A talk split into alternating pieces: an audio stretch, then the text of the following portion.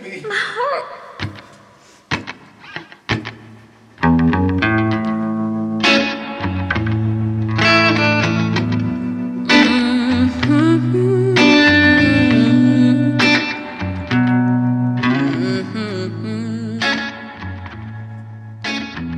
Oh, hey, welcome to this episode of Real Indigenous, where we talk about all things Indigenous on your screen and everything in between. Vanga Angela Starts in Upiak, and with me are Jason Asenap.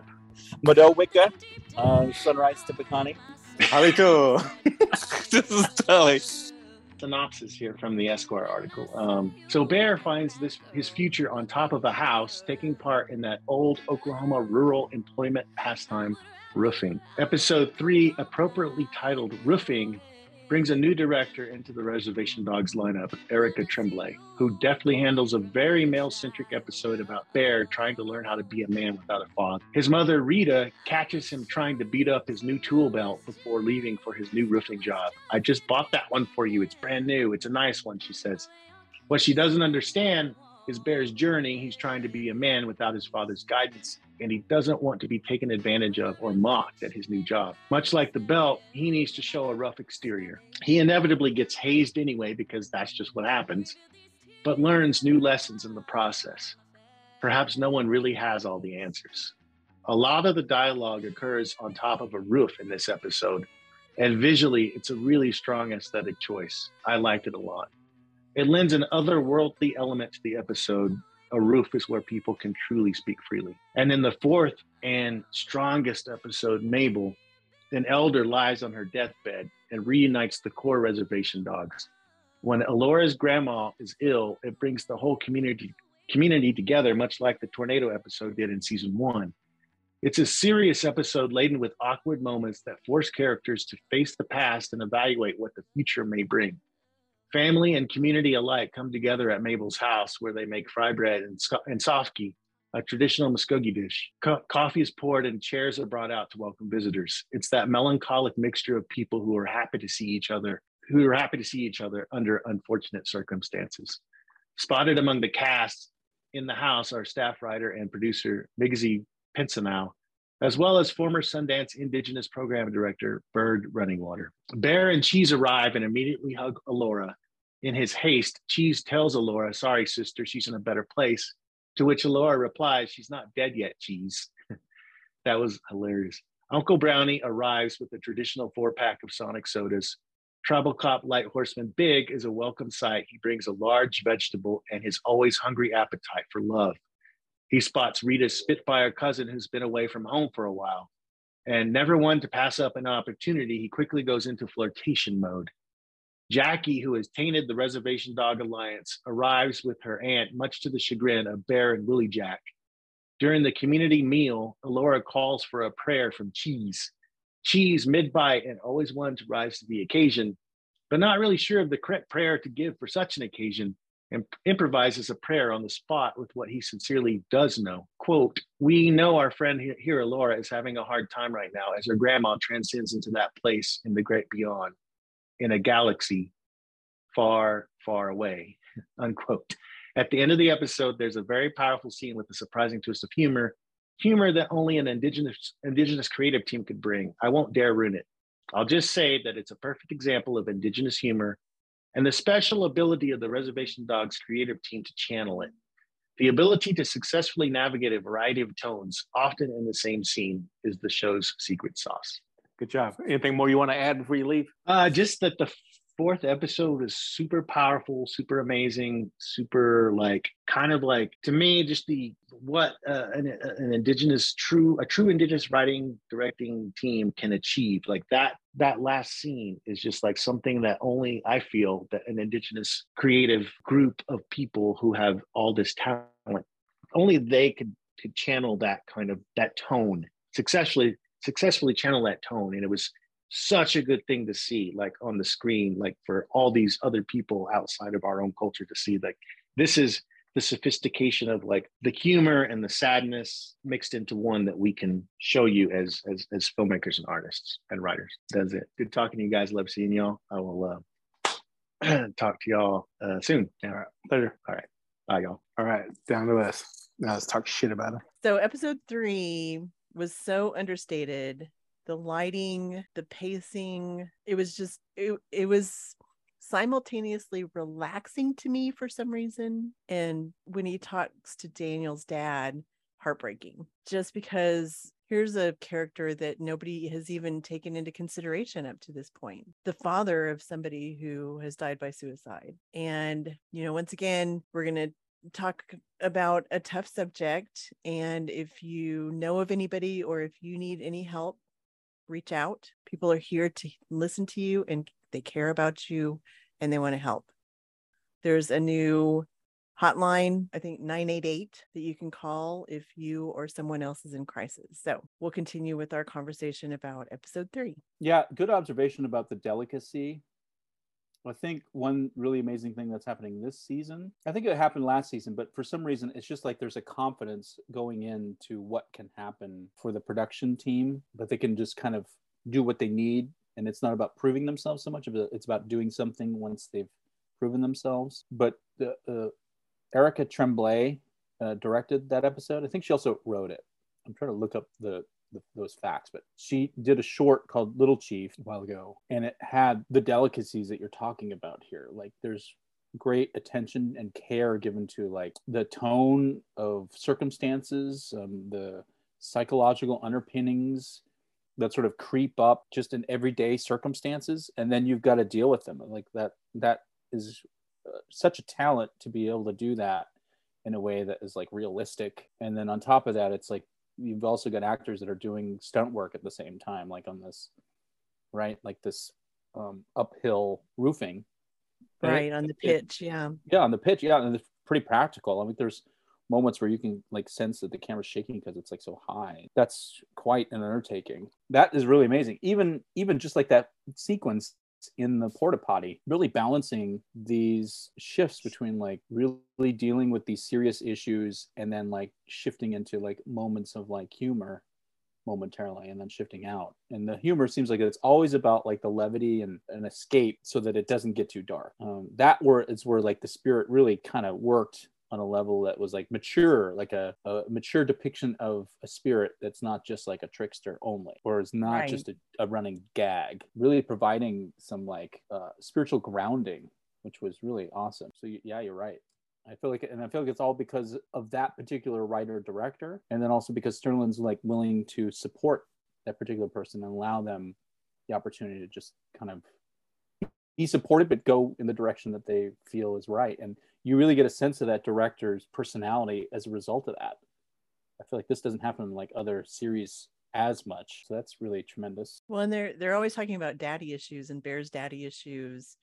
And then it just elevates it because all of these men have daddy issues at various ages, various stages of their life. And it just you know, it really kind of peels back that layer of generational situations where yeah, you, when you're young, you're struggling with it. And then as you get older, you kind of start accepting it and then trying to work past it and work through it. And then on top of that, you throw in a man who's lost his son, a father that's lost his son, instead of a son that's lost his father. And so it's just, it's a really, as a woman who had a great dad, it was something that I learned something from and, you know, had more empathy in that situation now just from listening to their different stories. You know i was i was a little worried when they were bringing in the cranberry guy dog face from tiktok. I was like oh you know some it's great that you have a tiktok following but can you act? Because a lot of times they can't.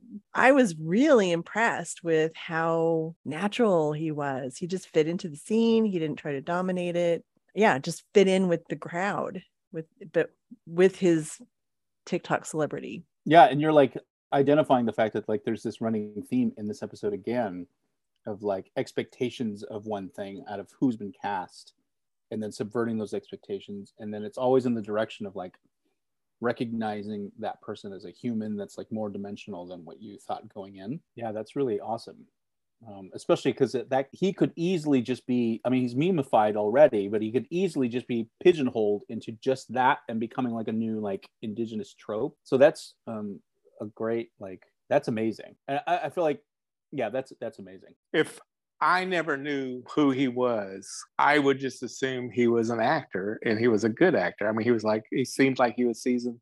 He seemed like he was someone who has been in stuff before. And I'm hoping that he gets more shows because, you know, he was that character that he played.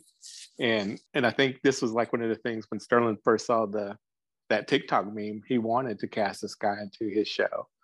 And so he finally got him to be in this show. So it's coming that dream casting kind of thing and so I thought it was I thought that was really good. I did like while we're talking about casting, of course, I love talking about actors. The Michael Spears, seeing him in this episode, I feel like I hadn't seen him in so long. Like the last time that I think I really, really latched onto him was Imprint from 2007, and of course he like sticks around my mind from Skins in 2002. But I, I know he's been in stuff, and I have not. It's just not been on my radar as much. I guess he was Winter in the Blood in 2013 it just felt like it was like the return of somebody that I hadn't seen in a long time. It felt like he was also like the last time I'd seen him, he was probably, I'm trying to think like how old he probably would have been, but he probably would be the age of Bear in this scene, or maybe just a little bit older.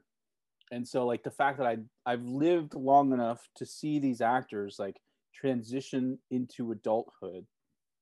And I know like, like I'm just taking this baggage of who they were when they're younger and kind of like see the struggles that they had to go through. And i'm just sort of like able to think about like the history of a native actor having an influence and that sort of like really filling out a world for this like guest star basically. And it's like a celebration I feel like that's the, that's an amazing thing that happens in TV and in series is that like there's these great roles that you put a guest star in and it really displays their acting talent and that's something that this series is really taking advantage of in terms of the medium of like a series, having this guest star come in and having this great performance. We keep talking about like, you know, Wes Studi, for example, and like the last episode. It, it like this is such an amazing um, design of the show. Like every episode, there's like another. Who's it going to be? Who's the next person that we're going to see?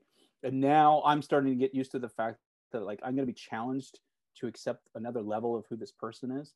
And that's something that happened here. Seeing him grow, Michael Spears grow into an adulthood and having to struggle and recognize that like he he can't like uh, he, he needs other people we need each other like that's just a common theme it seems like within the show and just seeing it like what you're saying about this this father and it's something that we're missing really kind of in the show we don't get it in the first season in terms of like a, a father that's missing a relationship right we have a father that's sort of like the opposite sort of like almost playing into some expectations and stereotypes. And here we have the reverse. And that parallel, because it's directly linked to Bear, allows us to sort of like see multidimensional uh, depictions of fathers. But you're making a great observation. I think just in indigenous media, I feel like we rarely depict the father for some reason it's always like the mother or the grandmother or the uncle or the cousin and if it is well, a father it's like they're the leader of the tribe also yeah and in season one we were in i assumed he didn't have a father i assumed bear or daniel didn't have a father just because the last scene was with willie jack's dad and i was like oh well so willie jack's dad is that father uncle person for daniel and then to find out that you know, he has an actual dad who has changed so radically since his death. You know, we've seen the the his friends change. We haven't seen how it affects a parent. And to hear them talk about how he's changed so much over the past year and everything, it really, yeah, I agree. It's really something that is rarely shown in native media. And you know there was that whole talk about with african american fathers and needing to depict more you know engaged father examples in that community. And now you know this is nice to see that of a engaged parent in our community. So did we ever meet his mother daniel's mother? I don't think so not yet. Right. So in the first season when we go into Daniel's story in the flashback, you know, it almost came across that it was like a it was kind of a shitty parent because they were always arguing and fighting. And I remember he didn't want to go home. And so, you know, they were like, well, let's go somewhere else. And it almost implied, well, at least with me, implied like almost like a, a semi-abusive relationship of some oh, form. Oh yeah, you're right. You're right. That there was a scene on the front porch I think where his parents were yelling. Yeah, they were inside the house yelling. They were about to go inside. Right, right, right. Is that in the pilot? I, I think it was like sixth or seventh episode. It was like later, on, like almost second to, or third to last episode. It's interesting. I don't I'm, like I'm blanking on that episode, but it's been so long since I haven't. I didn't re review the first season. hmm God damn it, Sunrise! What the hell? Why did we bring you in, man? I don't know.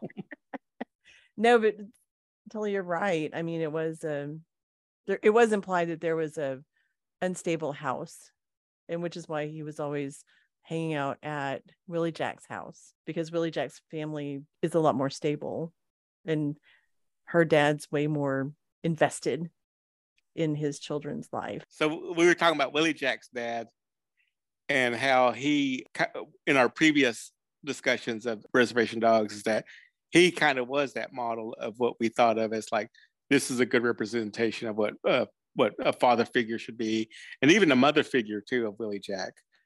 And so that was kind of a, a rare thing because we did talk about that before Sunrise in our previous episodes about how you know it's abusive parents or it's like a replacement parent or father figure kind of yeah, the whole rapper idea. thing with absent fathers. At, at which Yeah. point, I think all of us were like, we all had very involved fathers. That was the norm in our native households was Mhm. having a very involved father. So the whole idea of you know absent fathers could could fall into that trope of native people depictions of native families. So real quick, um, uh, be- be- before we move forward, so in what's the short haired girl's name? Jackie. The blonde. Jackie. Yeah, when who, who, they went to her house, right? Uh, in the last episode.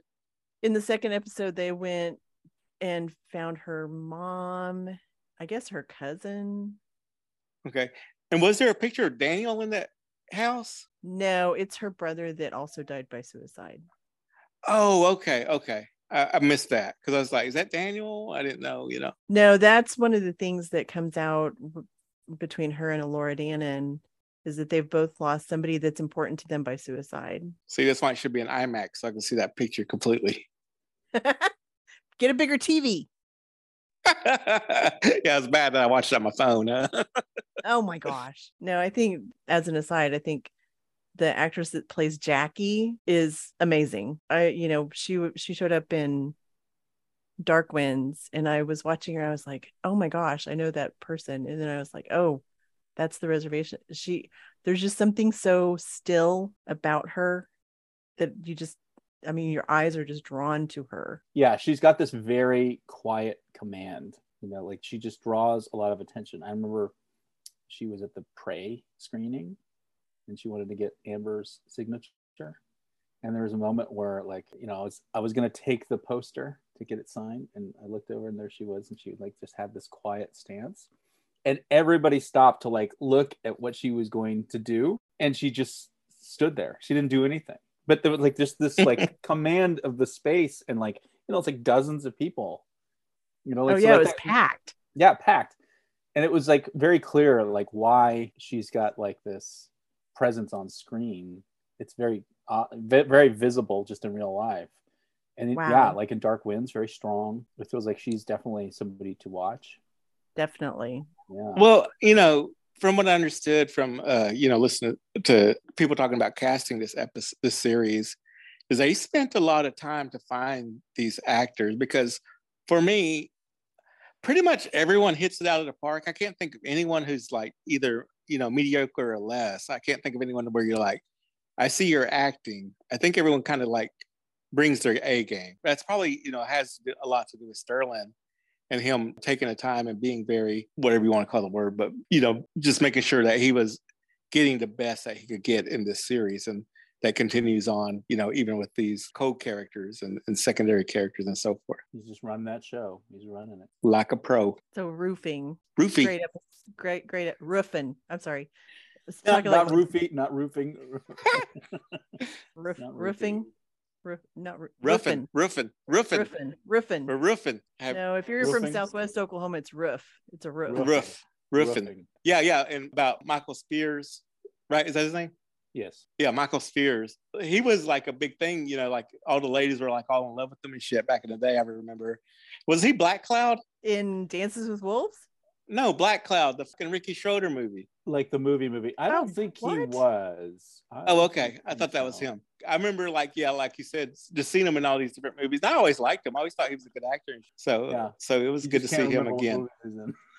no fucking shit. They all look alike. All these fucking Indians, man. They all look Oh, he is Black Cloud. You're right. Goddamn right. I told you, motherfucker. Goddamn, Sunrise. You're two for whatever, man. You used to be the guy I relied on So no shit. Now you've taken it over young Padawan. Anybody ever I- do roofing? I have never had to do roofing. I've had to be on the roof. That sucks too. That, If you're scared of heights, especially. That's a tough job.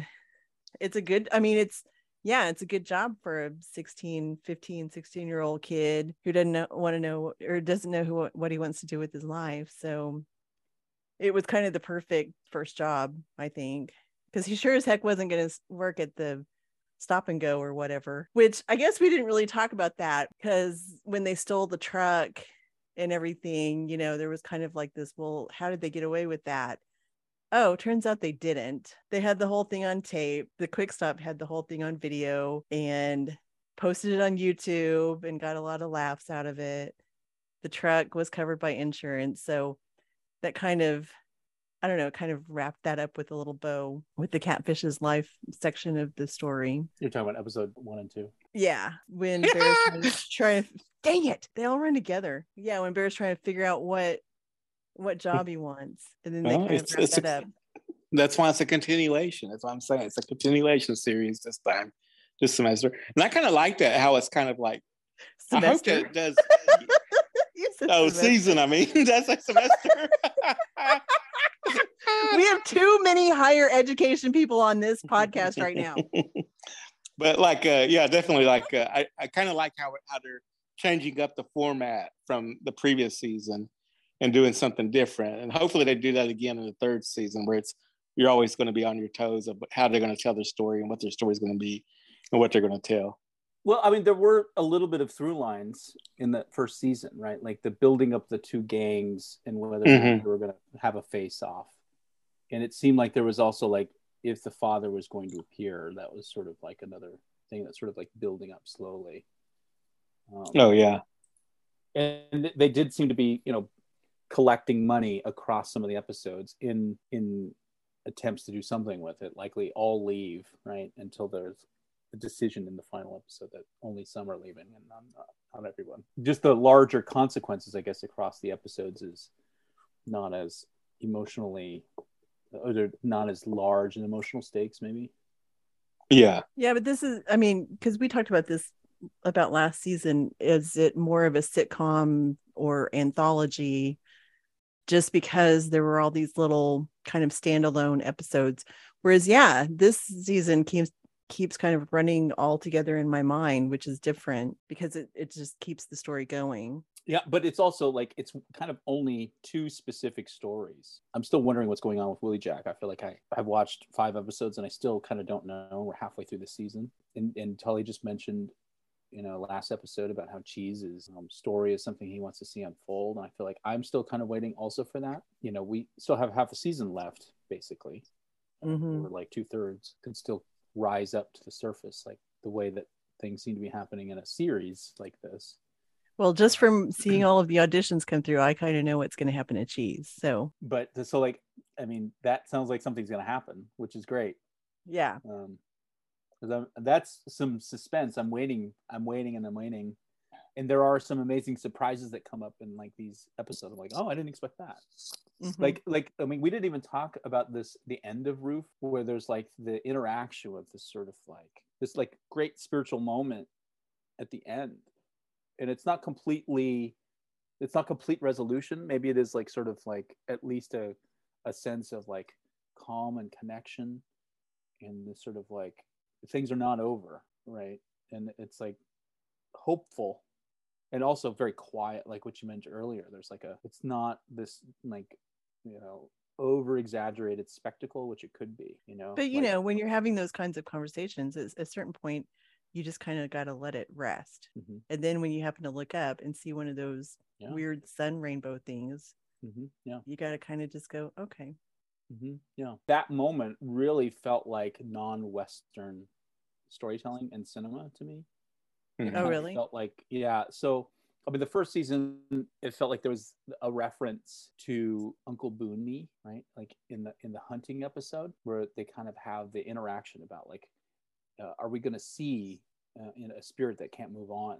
And we kind of see, right, the entity that kind of has like the glowing red eyes and it's like hiding behind trees, and that it feels like it's you know a reference to Uncle Boonmee, uh, or the past lives of Uncle Boonmee, with a Thai film dealing with like also spirits and particularly spirits that are having difficulty and sort of moving on and uh, that particular reference is non-western uh, and it, it, feels like this also is sort of like feels very non-western. It reminded me more of like chinese cinema where i see like suddenly there's like a direction where like drama turns into paranormal cinema for a moment.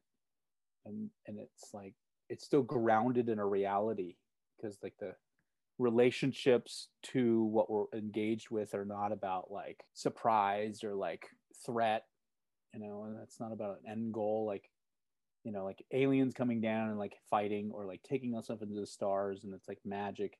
It's just this moment of interacting with something that is just on the verge of like feeling like it's a, connection to something that is larger than our our reality. And that is also very grounded in this like what feels again like non-western to me.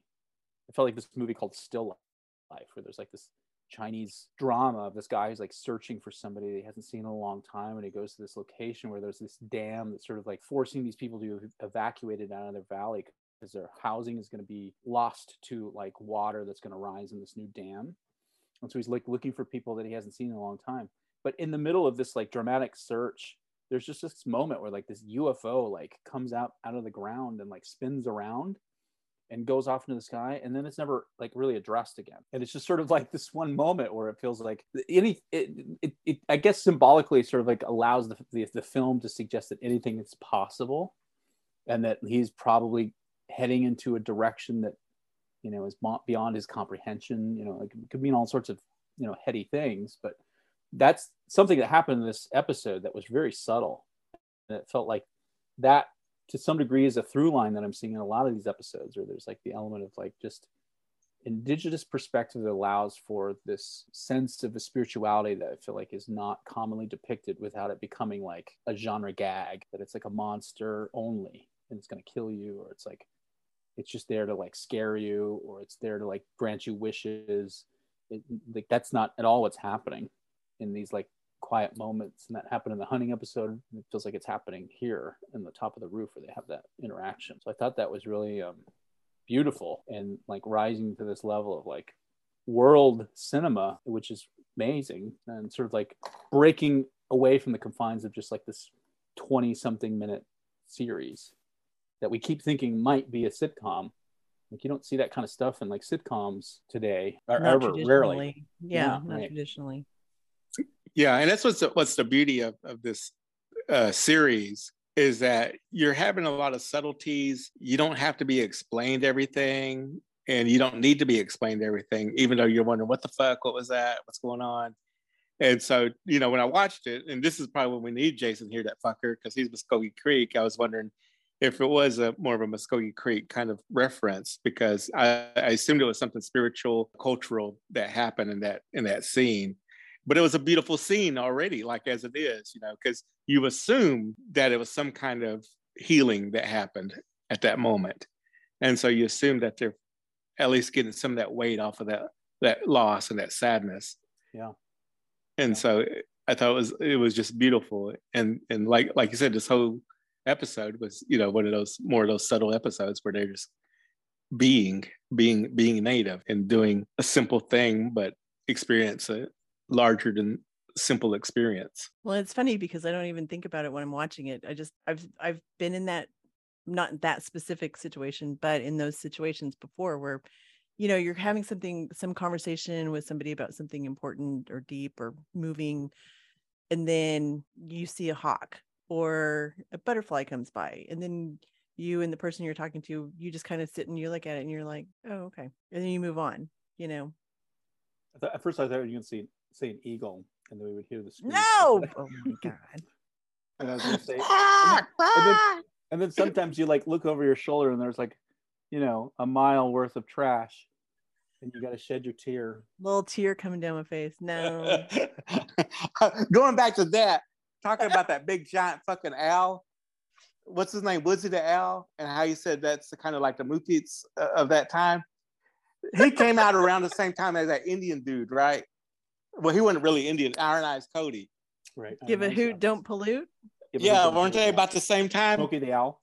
Oh, I Yeah. know.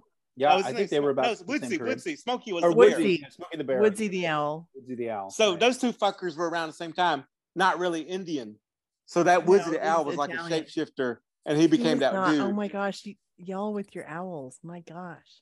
Yeah, the owl. Woodsy the owl was a fucking shapeshifter, and that white no, Indian was you the just want people to throw their trash the owl. away. They both didn't want people to throw their trash away. That's why they're the fucking same person. fucking shapeshifter. I'm telling you right now. Well, I'll say he didn't shapeshift very well because it was very obvious. It's like it was like a not a regular owl. He wasn't a- a human. he was not a regular regular Indian either. So Oh my gosh. all right. Roofing. Lovely episode. Erica Roofing. did a great job. Erica Tremblay, Uh, who is also adapting Yellowbird. Yellowbird, correct, right? Super and then excited she's also that. she's also a writer uh, on Dark Wind. Oh, is That's she? right. Yeah, she did a full, uh, episode. Uh, was it the last or second last episode? And then Mhm. she's also like directing a fancy dance. Yep. Yep. In one word, how would you describe? What's the name of that episode? I can't remember what it's called. Mabel, Mabel. Okay. Moving. moving Mabel. No, that's describing. The name of the episode was Moving. No, we're not playing thought it was called Mabel. password. You said one word to describe it. It was very moving. There's there's a whole sentence. We're, we weren't serious, were we, Sunrise? You can talk Oh, more. God. You're the one that restricted it to one word. Yeah, you're the one that set the parameters. So part of me was like, okay, this is like every family gathering I've ever been to. And so I kind of glo- the first time I watched it, I kind of glossed over it because I was like, oh yeah, we're always in the kitchen. We're always the one that are cooking. We're always the one that are cleaning up. This is my role. But then they started moving into all of the different little because you know, because I say I'm always in the kitchen, but I'm also out in the garage talking to those people or when i take the trash out i go out and talk to the people that are behind the house and you know you you forget about those little slices of life when you're there for a function for a purpose and so it was nice to see kind of everybody in the same space interacting in different little groups and i think devery did a great job writing and acting and acting. that's my two cents Sunrise, you want to say anything? Can I say more than one word? You can say two. Okay, so my two words. I, I agree with everything Angela says. This episode was quite interesting to me, even though I recognize a lot of things that we're talking about. Like, if it was like, oh yeah, the, the amount of people that we've got in the living room, the amount of people that are happening in the kitchen, the size of the kitchen, the size of the environment, what's on the walls, what they're eating, uh, how they engage with each other, even like seeing Bird there, Bird running water in the frame. I was like, oh yeah, that this is like what I see with Bird. It's like nothing out of the ordinary and that is like stunning and then of course there's great sensitivity to like the depiction of like somebody's passing and like the the interchange that happens between people the responsibility that someone has to take and and and how hard it can be and like how you face it. I feel like all those things i completely understand and, and is a, so beautiful. And I, it's very brave i feel like for Devery to go not only into these places in the writing, but to put her character in those positions, I can't imagine that it's like not forcing her to, you know, recall or experience things that might have happened to her. Um, you know, like all that means so much more beyond what conventional television affords. The fact that like somebody's actual voice and experiences like probably coming out. Feel like all these details are because it's very personal. Now, all that being said, I will say that also like there's such confidence in the direction of this episode. I feel like there's great like minutia to the way in which characters are performing, just sort of like the design of scenes and how characters are responding to each other, how the coverage of the shooting and the editing allows for like really effective moments of like just watching characters react and actors perform. But what was interesting, this was so interesting to me that like I recognize all these things as being like things that I see, particularly in Oklahoma. I will see them also like in Arizona, for example. Part of my other tribes. There was something about the way in which it was shot, like the distance of the camera, the way the light would hit people, the quality of the light, the color of the light, um, the difference between like the light in the window and the foreground in like the, the bedroom, for example, very dark foreground, very bright window, and and then the amount of the number of people in the kitchen and how the camera was in relation to the kitchen. And then the fact that it's also like Devery and the fact that it's also like Danis Goulet behind like the directing. It all felt like it was I was observing something from the First Nation. This is these are my two words. And I thought that was really interesting. And it felt like like that's one of the first things I said to Maya. I was like, this episode feels like it was shot like in a First Nations house. And the fact that we're also it's like not just Devery, but we're watching like Podemskis who are also, you know, like First Nations on-screen indigenous royalty. And and somehow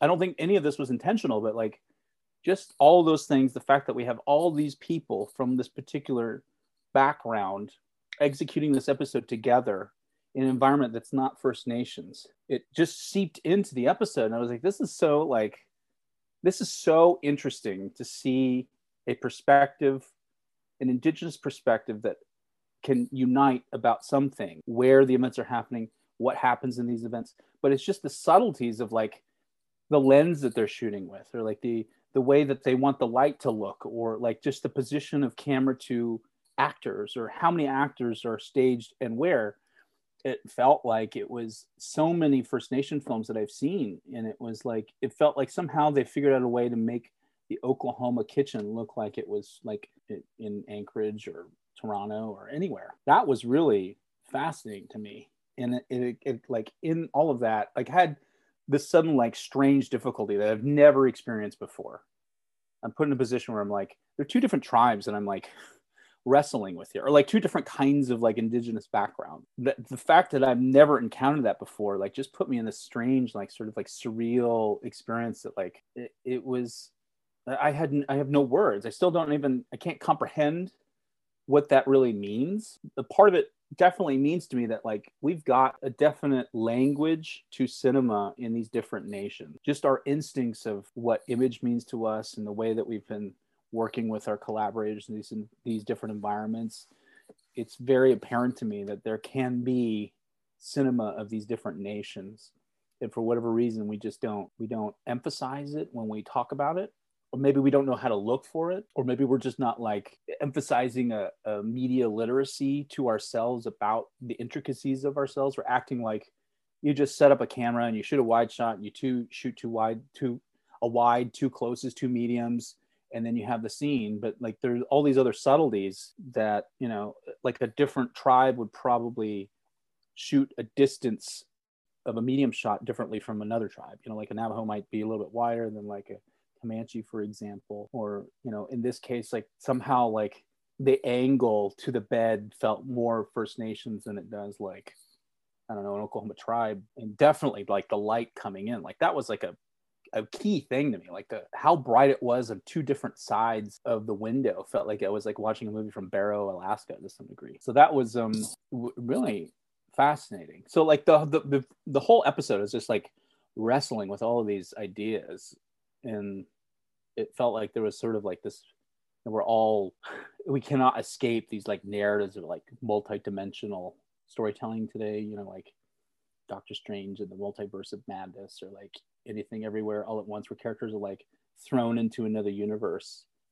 It felt like for like this moment reservation dogs was like thrown into like a first nations perspective for the first time. And then would have to throw itself back out I don't think I'm pretty sure none of them did any of this intentionally.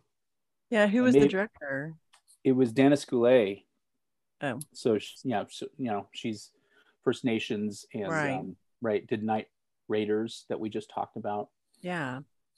Um, and uh, you know, like very confident directors, great work, and um, she had another like short that came to Native Crossroads a few years ago that was sort of a science uh, fiction, this sort of like uh, indigenous futurism. I'm trying to remember the title, but yeah, which one was that? I can't remember. We mentioned it in our episode when we talked about Night Raiders. I can't oh, remember what right, it was. Yeah.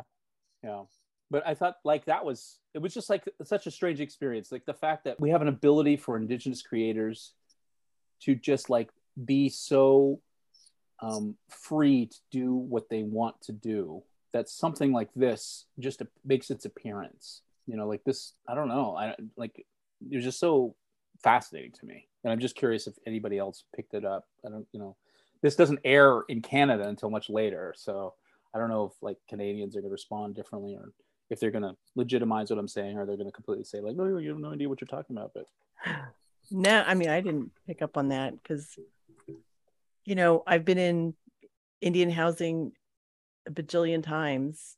And so i just didn't even it, it our our indian housing looks so different from indian housing that i've seen in alaska and stuff that i didn't even make the connection. Yeah i mean like Well, even- the, the environment is so like familiar. And it's probably just like you know i'm expect you know I, I guess i'm just so you know overly sensitive about like these details of like camera and blocking and light and and the cutting that i'm i'm just really recognizing things that i see from other places. And Wakening was her short film. Yeah yeah that was great Oh, I thought it was beautiful. She's like one of my faves right now. yeah so uh, tell us a little bit about uh, the the result of your faves work I, I didn't think that when I saw it of what you were talking about of the of the differentiation, but when you talk about it, I could see what you're saying in like watching like a First Nations show in comparison to a whatever we are Muskogee Creek show, I guess I could say, but Native American Indian, whatever you are. but I could see that those differences and subtleties. But for me, like, yeah, this felt like it felt very at home. It felt like, you know, this is the experience that you have whenever there's either someone about to die or there's a death. And to think about all those characters and all that, all that in that small space, I'm sure that was so hard to stage and that was so hard to light and the eye lines you had to be super aware of. And i knew that that was like to me i was like holy shit this is like a tough thing to shoot. I think it was a sweet subtle little story that happens and everyone's there. And uh, you know one of the things that did stand out to me was when Big's talking to uh, bear's mom i think outside where they're like when when do we have to wait till death before we have to meet meet up like this and she was like well what's wrong with that? You know we still got to you know mourn these people. We still got to do these things together. Because in reality that's when we all get together. And a lot of times we always think well why don't you get this together with me when i'm when i'm alive? For whatever reasons you know we don't have you know we always don't have the time or we have so much going on in our lives. But the reality too is that it's okay to get together like that because that's when i mean you know having just you know recently been uh, dealing with you know funerals and all these kind of things it is a good place to be. It is a good thing to be because you know you're seeing your family you're seeing your friends and you're getting to talk stories about these people and to talk about what's going on with you. And and uh, and it's almost you know like it's it's almost like a family reunion you know and or and then you know you got all these people who are coming to help out and you're eating a lot.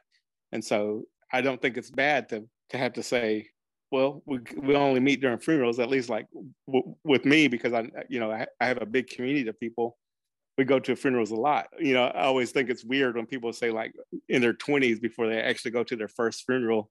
And i'm like shit i've been going to funerals since i was a baby. So and so yeah and so i liked how it felt. It felt like, like it felt genuine to me at least the, the emotional experience. And i know for angela i know she loved how it ended. Yes this is my one criticism. When she called her a shit ass i was just like ah do we have to do that? I mean it just kind of took yeah took me out of the scene but because Gotta play by the rules. yeah well you know big could have called somebody that and we would have gotten it in but her grandma could have just in the first season her grandma was just like okay take the car or whatever and we didn't really get a lot of exposition about her character so she could have gone any other way with it Yeah, I, I guess that that is something that I wish. I don't know if they knew that they were going to go in this direction with this particular character, but I wish this was something that was also kind of building up across the episodes. I feel like if, if I had spent more time with Mabel, I feel mm-hmm. like it would have even more impact. I mean, it's it's still very effective because we can all identify with this scenario. Like we all have had people like this, and like seeing somebody in in the way that she's sitting there, and just like the demeanor and the way that people are acting, it's just like so familiar. But um, it, it just in the narrative, if like there are uh, you know people from outside the communities who don't really see this sort of circumstance, it's like a glimpse but also it would have been great to have like another because we don't yeah we don't really get the backstory yeah. until the cousins start discussing a cookie and how everything changed at that point yeah and that's almost uh, exposition right whenever it's, yeah. it's done that way i see that happening a lot with tv lately where like a character that we're supposed to have an emotion about dies and they make a whole episode about it and you know i like the old tv shows like the 70s and stuff where you build up a character for like you know a few episodes or even a season or even that episode they die at the end. Did you guys ever see that show good times? Oh yeah. Been a long time.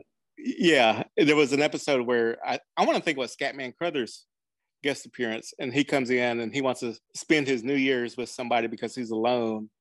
And so he goes here and goes stays with the evans family and they have this big party for him and they're like doing everything for him when they plan not to do anything and so then at the stroke of midnight, while the record's playing, he dies, and they notice he dies, and we get to just hear that that record just going around and around, going, shoo, shoo, shoo, and everybody's like, "Oh shit, he's dead! What the fuck?" And that's a mo- that's a big emotional impact for me when I watched that as a as a child. And so, you know, those are the kind of things I like, where you know you, you get to lead up to those kind of things, and so you get to at least spend some time with these people and like yeah, we have those some, experiences yeah, they could have had some flashbacks with Mabel. And I kind of felt nice that was to see the community, but character wise, yeah. Yeah, I mean, we could even have her have that stuff and then have her die, and then the next episode, or even have her be sick because it's even like it, just happens all of a sudden because Elora Danan comes to Bear and just says, "My grandmother's dying," and so then we're supposed to, and she's all crying and stuff, and she's like, "Oh, okay." Was this the grandmother who was like the last time we saw her? She was mean to you, you know? and right. I understand that we have emotions to people in our family who are shitty and we still love them and some sometimes or people even friends who, are, who say or do shitty things and then when they get sick and start dying we feel that emotion but as a viewer of a fiction it usually it helps for the audience to have that emotional feeling or that connection before you actually kill them off is what i always feel is how, how stories go best ways yeah for you to feel the loss you have to have lost something the memories that you spend with somebody before they suddenly disappear. Even if it's like what angela's saying with flashback um, because it's a series that seems to be taking things across many episodes i was hoping or i wish in hindsight that we had like some mabel scenes earlier you know yeah. maybe one or two other episodes where she's not just like yeah and i guess that's things that happen in the old tv show like mash you know when uh the guy who's leaving the who was before Colonel Potter. He leaves to go home, and he's all oh, happy. Oh, yeah. He's talking about all the things he's going to do, and, then, and so yeah. we're we're all like having a party, and then Radar comes in and says that the dude died in a fucking plane crash or some shit yeah. on the way home. Oh my gosh! And that shit like hit me hard. So I, yeah, I like to see when the main characters die. I think is my thing. Yeah, did I yeah, just read? Like, was it Sierra like that was it, saying? I was reading an article and and it may have been Sierra. I don't remember who had said something about how it, it was not or it was nice to have 22 episodes, just because you could develop more and more stuff like that. And right. with these short runs, it makes it harder to build up those kinds of, I guess you'd call them relationships with characters. Yeah. Yeah, that's true too, because in uh, network television, you do get 20 episodes or for a full season. Yeah. So like, yeah. The, and especially if it's like, yeah, multiple seasons almost like the Anthony Edwards exit in ER. It was like a big deal. And it's because we spent so many seasons and it's like 22 episodes or whatever per season. All this time developing this relationship, which is sometimes I think they call it a parasocial relationship, this like relationship you have without the with the character outside of the episodes. Yeah. And it's tough. It's gotta be tough to be able to do that in 10 episodes. And not even that, if we're getting into this season, like the fact that we had eight episodes last season, and already the large world building that they did then. You know, like how could they have also stitched in this other, these other characters? It is quite a challenge, and being the first show, you know, and and then the fact that we've got new writers, of course, they're going to like want to explore things, and you know, we're just making we want things to happen that just like structurally could not have been addressed. Yeah. Another thing that wasn't addressed that kind of threw me off, and it's a minor thing, but uh, when we first meet Miko and Mose, they don't have bicycles, and they said they got stolen or something. Is that right? Yeah, that that's part of the Daniel update. I think in episode one. Yeah. And then in this episode, they're riding off on bicycles. So do we get? Did we ever find out how they got the bikes back? I don't think I noticed that. I think I was so yeah. I was so thrown out by the shit ass ghost. shit ass ghost. This is the shit ass ghost. it was nice seeing a lot more women in this episode. I feel like we've been seeing a lot of these different female characters, these adult characters, Auntie B, um, the mother Rita, um, Bev from IHS. I feel like we see them in different environments and they don't really interact with each other. Even though like two of them work with each other, I feel like we don't see them interact. Seeing them all in this space, it seemed like it was really important thematically related to like what is happening. But that felt that felt nice. It felt like they were paying attention to like making sure that they're like not just focusing just on the young people, that they're the ones getting together, or not just that like the adults are there and they're in the background. I felt like they were really given a lot of good things to be doing, like the conversation in the kitchen about like why aren't you over here, or the sort of stories that they're telling with each other, the things that they're sort of like providing a support. I feel like all those are great moments that I feel like we see in real life. And they don't happen just between two individuals, they happen among a group. And I feel like that was really uh, amazing step that was taken with the writing. Yeah, we we throw the term auntie power around a lot, but it's such an important part of community when all of us show up and take care of business. You know, we're feeding people, we're cleaning up, but at the same time, we're sharing stories, we're we're sharing emotions, we're showing how we're showing the next generation how we survived things and that they can do it too. And we're showing them that we're there for them when they're going through it to reach out to us as aunties because we occupy a special place that's not a parent, somebody that can be there and not have to worry about disciplining or, you know, just keeping alive. We can be there for emotional support or to come pick you up from the party with no questions asked or, you know, taking you to get condoms the first time or whatever that's what our function is in our communities and it was so nice to see you know all hear the stories about how they got into trouble when they were younger and then how they're dealing with stuff now and you know as we'll see in the next few episodes how they build on that and it was just it was really a, a breath of fresh air for the series to see that space when we've seen it like in rutherford falls it was nice Agreed. It did also one thing I really liked at the end. It felt like there was an like it felt like there was something that's being prepared for, like what's happening on the couch.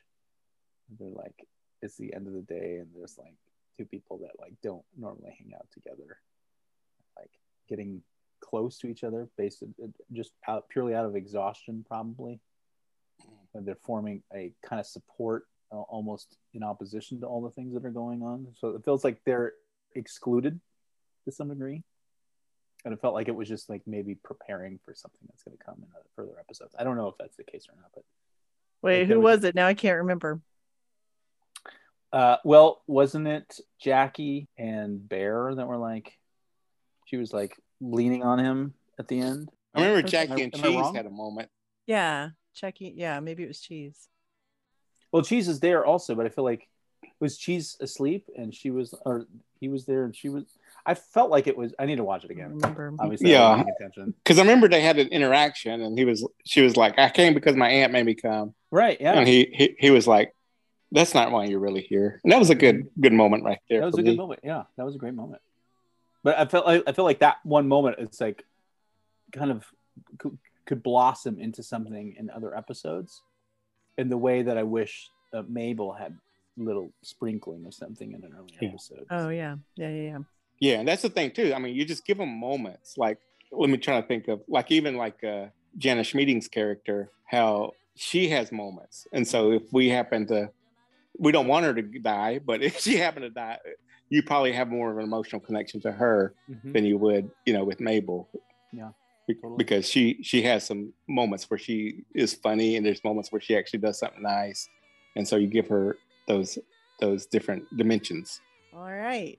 Well, thanks for tuning in as we discussed episodes three and four, Roofing and Mabel. And we want to thank Sunrise for joining us. And remember, don't just keep it real, keep it real, Real indigenous. indigenous. You shit asses. Oh, God. Something told me it was all